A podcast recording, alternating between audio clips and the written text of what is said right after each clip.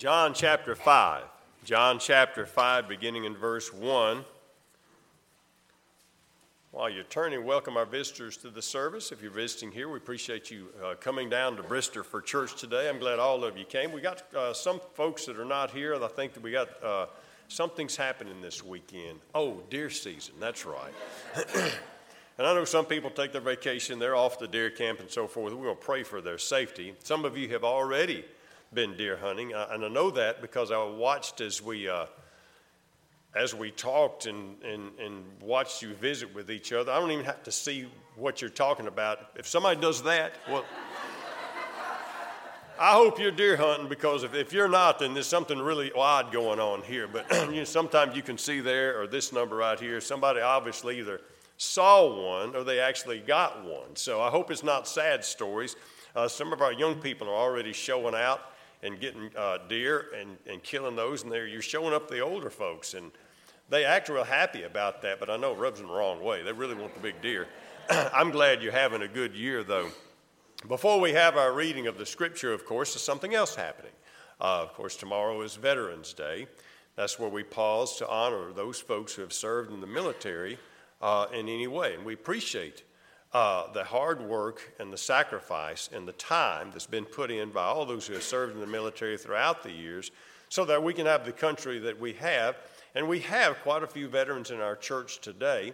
I'm going to ask if you're a veteran, have served in the military at any time, would you stand as uh, right now? Just stand. All right. All right, look at that. Let's give all of these. Uh,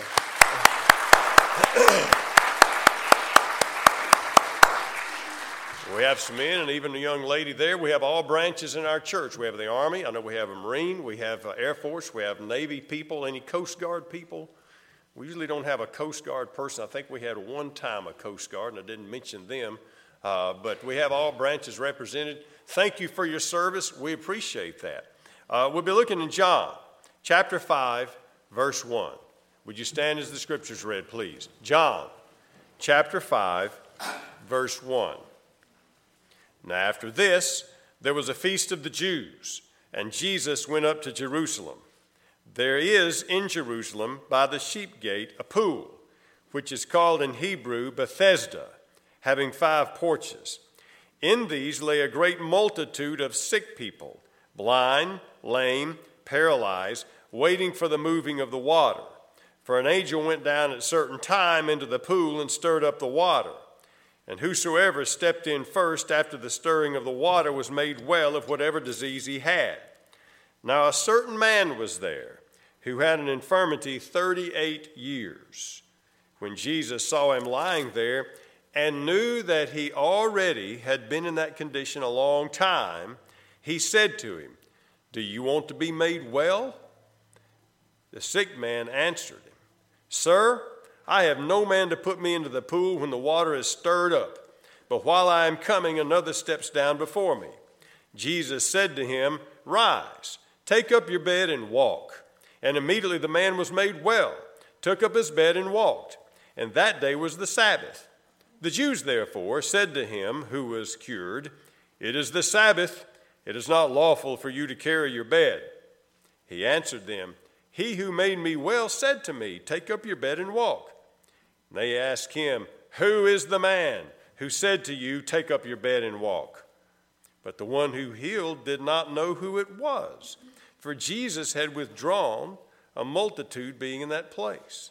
Afterward, Jesus found him in the temple and said to him, See, you have been made well. Sin no more, lest a worse thing come upon you. The man departed and told the Jews that it was Jesus that made him well. Let's pray together, please. Father, we thank you for your word and we thank you for the portraits of Jesus as you present to us in the Gospels. Help us to understand this very well and get a good, clear picture today of Jesus Christ, who he is and who we are, and to see our need for him in our lives. In Jesus' name we pray. Amen. You may be seated interesting miracle of Jesus that raises a lot of questions. We'll be dealing with some of those questions as we look in this passage of Scripture. But just to summarize how we understand the Bible, you understand the Bible by reading the Bible, especially the four Gospels. The four Gospels give us clues as how to understand the book. The Gospel writer John told us way over toward the back of the book that he specifically listed and described some miracles of Jesus. And in chapter 20, verse 30, he said, Truly, Jesus did many other signs in the presence of his disciples, which are not written in this book. But listen to what he said These are written that you may believe that Jesus is the Christ, the Son of God, and believing you might have life in his name. So there's enough details in this miracle, according to John, to reveal to us that Jesus is the Christ. Jesus is the Son of God. And by looking at this miracle, that you would believe in Jesus Christ and have life through his name. So we understand, he said, this is why these miracles are listed, and there's sufficient evidence in every one of these stories about the miracle of Jesus that we can know who Jesus is to the point to where we can believe and have life through his name. Well, let's look at some things about this miracle. Let's look at the time and the place. We understand there was a feast of the Jews, and Jesus went up to Jerusalem. There's the time and place. It was a feast or a holiday of the Jews. Now, on the Jewish calendar, there are about six or seven that are mentioned in the gospel accounts. A Jewish man was required to attend the top three of these. And if he lived within 15 miles of Jerusalem, he was required to go to this feast. These feasts were the Passover, the Feast of Weeks, and the Feast of the Tabernacles. And that, of course, celebrated the wandering in the wilderness, and they would make actually little brush arbors on top of their houses in different places. John mentions feast repeatedly in his gospel. And if you look at the book of John and start reading through there, he mentions the Passover three different times. In chapter 2, here, in chapter, uh, there's a feast here in chapter 6 and in chapter 11. He mentioned the Feast of the Tabernacles in chapter 7. He mentioned the Feast of the Dedication in chapter 10. We don't know what this feast is. He just simply says there's a feast. And he says Jesus went there. Now, that reveals two things about Jesus. First of all, Jesus was obedient to the Word of God for any other uh, Jewish man in the country. He was obedient and he went to these feasts. Why? Because he knew it was important to go to the place of worship at the time of worship. And these feasts were not only holidays, there were special worship services. And it was commemorating a special act of God. Jesus honored that. Jesus recognized that, and Jesus gave us the example that we should be together at the place of worship, at the time of worship. Now, that reveals something else. Jesus sought out the places where he could find plenty of people. Now, simply because that regulation was there that Jewish men were required to attend these festivals or feasts, he knew he could find a lot of people there because they all came to town. And Jesus came to seek and to save that which is lost. And anytime you get a big group of people together, he knew he could find some folks who needed a Savior. But now it gets specific. Not only was at Jerusalem, there is in Jerusalem by the sheep gate a pool which is called in Hebrew Bethesda, having five porches. So not only did he go to Jerusalem, but he went to the pool of Bethesda. Now, the pool of Bethesda was by the sheep gate. The sheep gate was on the northeast corner of Jerusalem. It was a gate in the wall and is called the sheep gate as far back as the book of Nehemiah. It is mentioned in chapter 3 and chapter 12. So we know this was something that the Jewish people would know about, or anybody else that was familiar with Jerusalem. They would know about where it was. By the sheep gate, there was a pool called Bethesda. The word Bethesda means the place of outpouring. And this pool according to archaeologists, we think of a pool as maybe just a small little splash pad. Oh no, this was, according to some archaeologists, 300 by 200 feet. It was a big pool, it's much bigger than this building. And around this pool were five porches. In fact, archaeologists revealed that one of the porches, or a colonnade, or a landing, if you will, a patio, was between the two pools. It was kind of like a bridge over there. Then around these places were big places where people could gather. And this pool, of course, was known for its healing and medicinal properties. It was called, uh, you know, a, a healing uh, attraction. Now, this is quite interesting. This is just, this is just totally off the subject, but it is of notable local interest. One of the Canadian, old Canadian uh, scholars who was commentating on this passage of Scripture said it had chalybeate qualities. Oh, I had to look that up because just down the road there's chalybeate springs. So I had to find out what does that mean? The word chalybeate means full of minerals, maybe specifically iron. But through the centuries, the word chalybeate has been applied to something that has a healing property. So down at Chalybeate Springs or Kleibert Springs, depending on how far south you are in Arkansas, that was a place where people thought you could get into that water and get well. Up in the North part Party County, Magnesia Springs.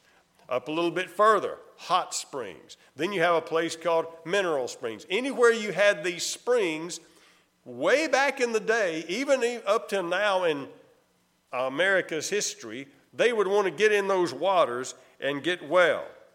Now, a word about something that you may have noticed. That's the mention of the stirring of the water. If you have a New International Translation or a New Living Translation or a, English Standard Version, or if you have a New American Standard, some of the other English translations don't have that. So as I was reading the last part of verse 3 and the whole of verse 4, you probably looked up, want to know what's going on here. Well, let me explain that because that needs to be mentioned because I know in our congregation we have about five or six different English translations of the Bible. How is it that that was not mentioned? And here's how it t- turned out like this. We need to address this. the Bible is translated into English from ancient manuscripts. And the newest English translations, of course, are the same way. Some of the most ancient initial manuscripts did not have the last part of verse 3 and verse 4 in there about the stirring of the water and the angel came down and stirring it. However, every English translation has verse 7 where the man says this I have no one to put me into the water when the water stirred. Well, that's in every one of the translations. And so uh, some of the ancient translations don't have the explanation. Now, scholars theorize very early on, and this is early on as 180 AD to 200 AD, scholars actually mention this as they comment on the, the uh, passage of Scripture. Somebody penciled that in there so you could understand what's going on. So, does it mean the Bible's not true? Absolutely not. I mean, that is an early, early translation where they penciled it in there. People got to understand what's going on because every translation says the, wa- the man mentioned something about the water being stirred. So, somebody penciled that in that this was the common belief. The water at some times would bubble up and is stirred, probably because of some sort of a spring like activity. Well, the, the belief was that an angel came down there and stirred it. and obviously, their thought was that angel just really didn't have his stuff together because that was only good for one person. And so the first person in there would get healed, and the other people were out of luck. So that's kind of where we were. This was a medicinal place, and people, as you know, came from all over, and the place was filled with people wanting to get well. Now, here's the hook. When we have a place like hot springs, it becomes a tourist attraction. And did you know that even up in McNeil, Magnesia Springs was a tourist attraction? You know, when we carry the youth up there a lot of times for our Bible school, we'll go and hike around to Magnesia Springs. You have to hike to it now.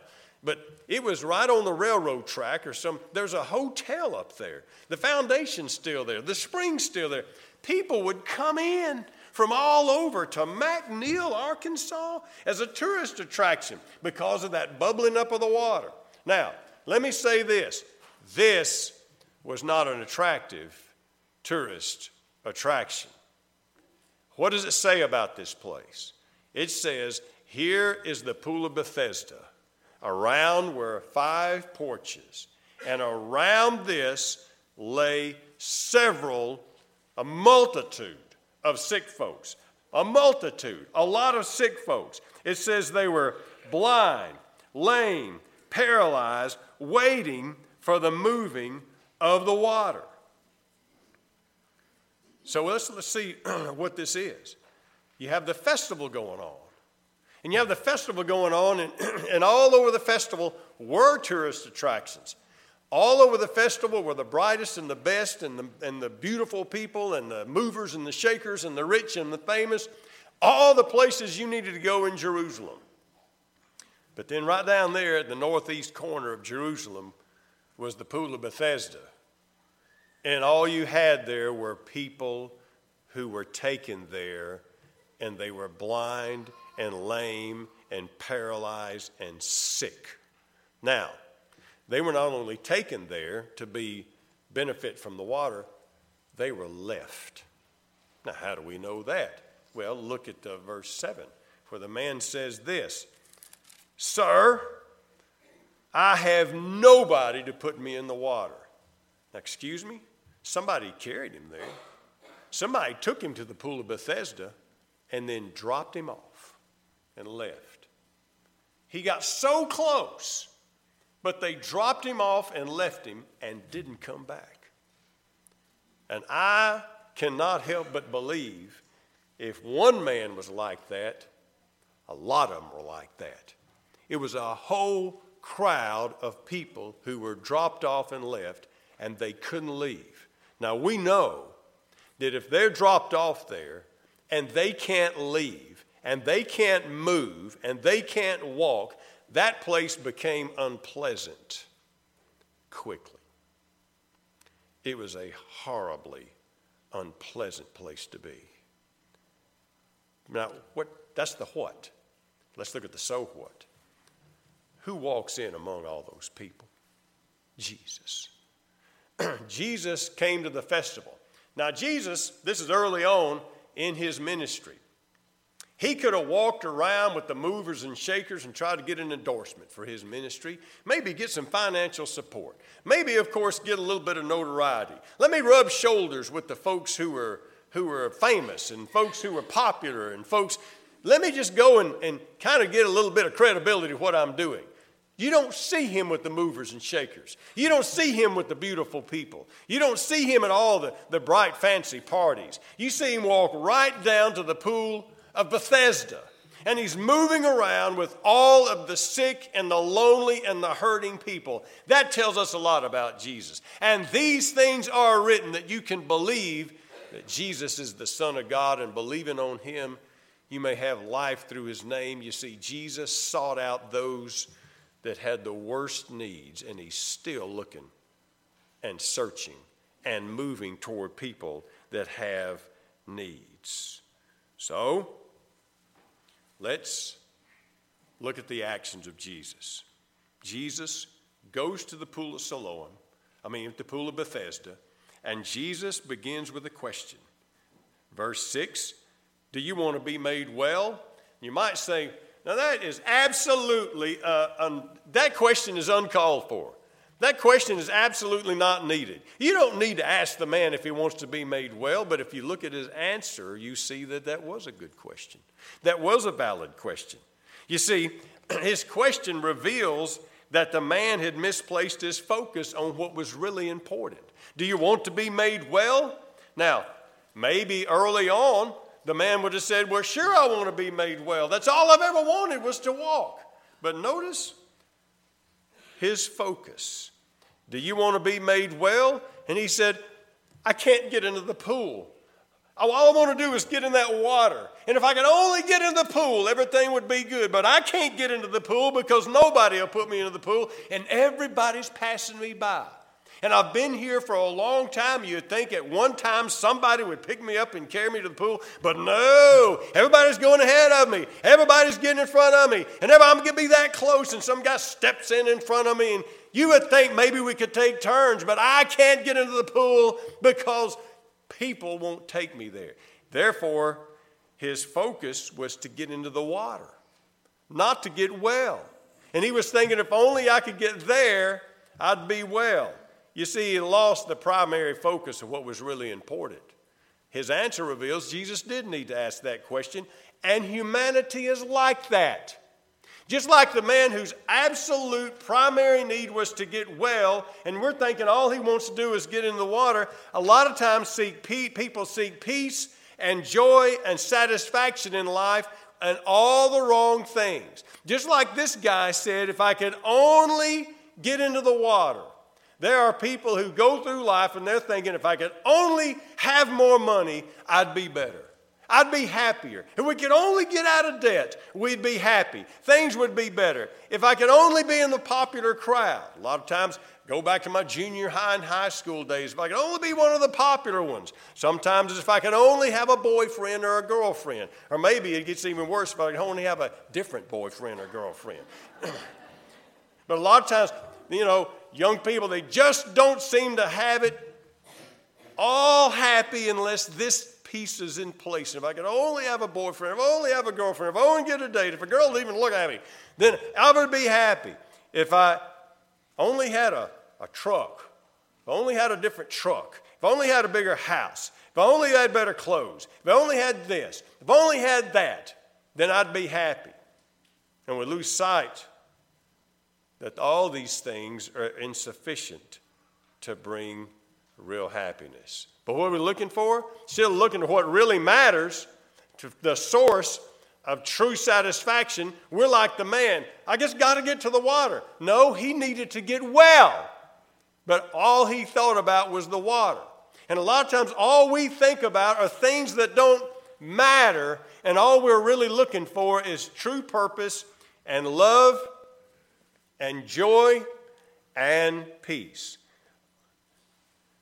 Up till now, John starts a pattern of people who found that what man could offer is so much inferior to what Jesus can offer and so insufficient. Starts with the very first miracle where Jesus turned the water into wine. The wine was insufficient. Number one, there was not enough of it. And number two, when they tasted what Jesus had to offer, the guy that was managing the feast said, Man, you brought the best stuff for last. That's not usually the way it's done. You've been bringing us the cheap stuff up to now, but man, this is the real deal. But see, the wine was insufficient. In chapter 4, the woman at the well found that the well water was insufficient. Jesus said, You drink this water, you'll thirst again. You drink the water that I give you, you'll never thirst. So we understand what man, even Jacob, had to offer was insufficient. In chapter 6, we find this a multitude had met, and they didn't have enough food. The food they had was inadequate, the food they had was insufficient. All the people together couldn't come up with a solution. Thousands of people couldn't come up with a solution, and Jesus comes up with the solution. And what he came up with was more than plenty. They all ate, they all were filled, they all had left over. What's the pattern here? The pattern is this humanity and culture and society and the crowd and money and whatever can never match what Jesus gives us. It will always leave us dissatisfied. It will always leave us unhappy. There'll always be a, per, a, piece missing out of our life. There's never enough toys. There's never enough parties. There's never enough people. It's always something missing until Jesus comes and gives us what really matters. Passage of scripture that points this out Ephesians chapter 2, verse 1.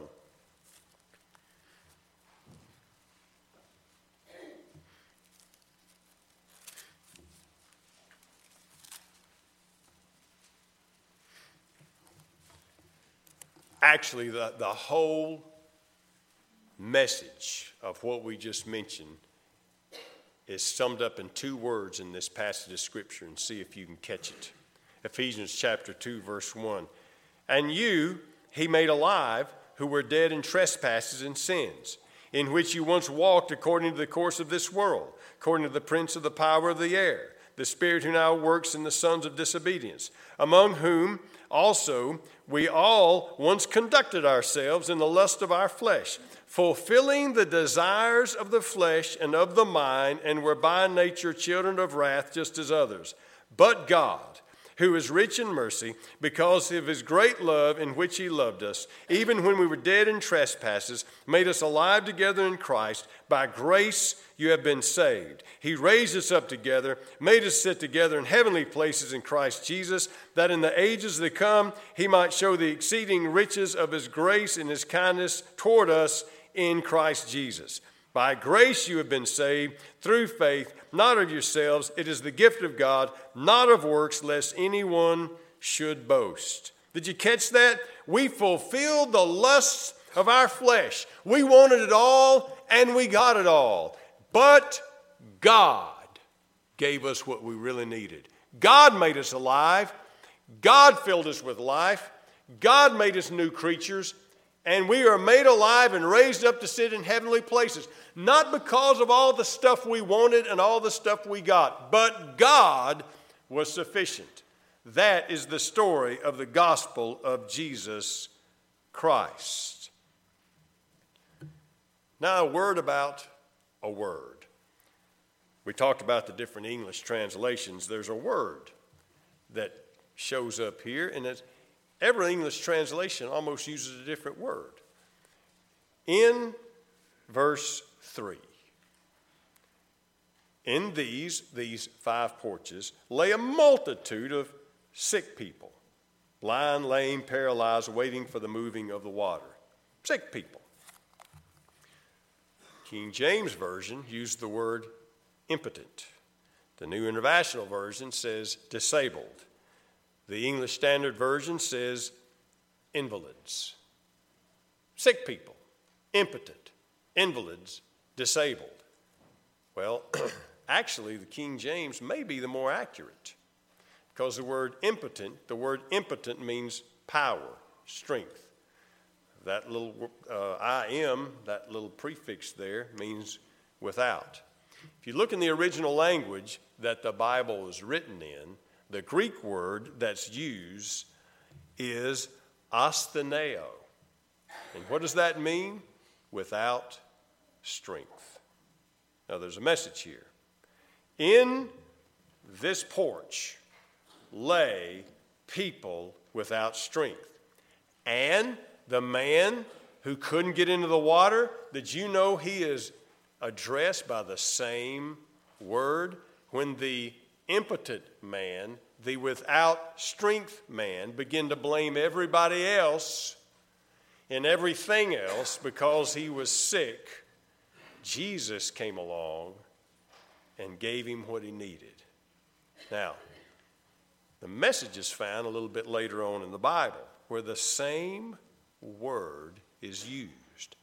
Romans chapter 5, verse 6.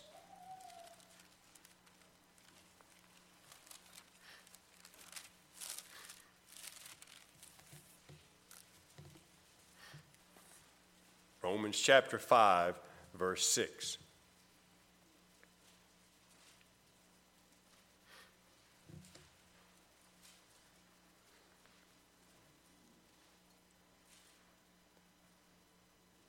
For when we were still without strength, in due time Christ died for the ungodly.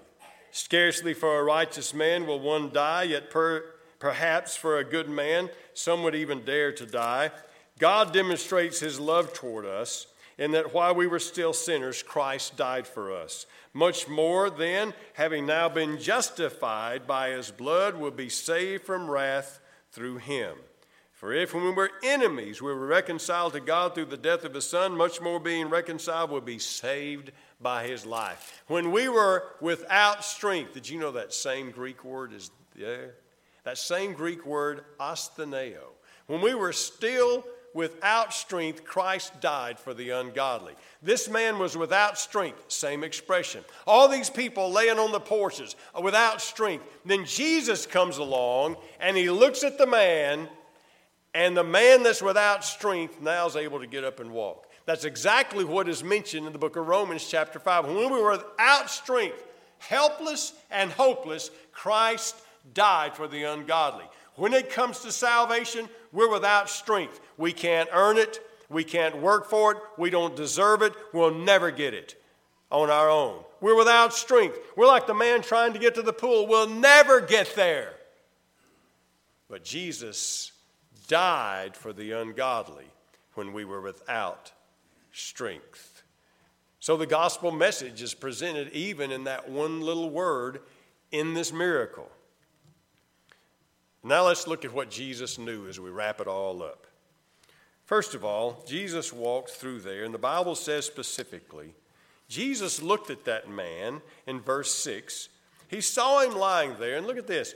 He knew he had already been in that condition a long time. How Jesus know this? Well, we know Jesus was not brought up in Jerusalem. Jesus was brought up in Galilee. This was one man among many, and I'm sure there were probably people over the course of the years, they came and went and came and went. They didn't know this man, they didn't even know his name. But here's Jesus comes along, he knew everything about him. He knew that he had been in that condition a long time. He knew he had been frustrated for a long time. He knew he had been hurting for a long time, hopeless for a long time. He knew how long his physical condition had been that way. Now, there may have been some people who knew about that. So we say Jesus knew what a lot of other people knew, or some other people knew. And the same thing goes with our life. Jesus knows what's going on with us. And a lot of things that's going on with us, other people know about. They know when we're sick, uh, they know when we got problems, but then there's those other problems, those other issues that maybe nobody knew how long he had been hurting, but Jesus knew. Sometimes people don't know how you hurt, how I hurt, how long we've been hurting. But Jesus knew all about that, didn't he? He knew what nobody else could know. Oh, but it gets even better. Jesus knew about his spiritual condition. In verse 14, he says something that just raises a lot of questions. Questions we'll always have. He says, See, you've been made well. Sin no more, lest a worse thing come upon you. Now, Jesus isn't asking him to do something that's humanly impossible, so it's not like Jesus was asking him to, prevent, to, present sinless perfection from now on. He said, Sin no more. The man knew what he was talking about. Jesus knew what he was talking about. I don't know what he's speaking of, but I don't have to. You see, Jesus knew what nobody else could know that that man laying on the porch by the pool of Bethesda had a sin in his life, a sin in his life that Jesus had to address. Nobody else would know, nobody else could know. But he's singled him out and he said, Cut that out. Cut it out, or it's going to get bad. Now, there's no way I can know what's going on in your heart, but Jesus does. That's why, isn't it great that we don't have to deal with anybody but Jesus Christ. He knows how much you're hurting, but He also knows if there's something going on in your life that needs to be straightened out. And just like the, the man at the pool of Bethesda, Jesus comes to us, He looks us straight in the eye and said, You cut that out, or this will end up bad. So I ask as we prepare for an invitation to Him, maybe you're like this guy with Bethesda. There's some unhappiness in your life. And it may be with some situations, that's understandable. Would you talk to Jesus about it? Maybe you're here and there's a decision you know you've been needing to make to make things right with Jesus Christ. We hadn't addressed that specifically, but this is a good time and place to do it. Maybe there's something in your life you know is amiss with Jesus. You need to straighten some things out. Uh, you're not talk to me, but you do need to talk to Jesus about it. Well, whatever need you have, Jesus comes where there's people. He comes where there's people hurting. Whether it's the pool of Bethesda or whether it's the church at Brister, I know people hurt everywhere, and Jesus came to meet their needs. As we stand and sing. Number 109.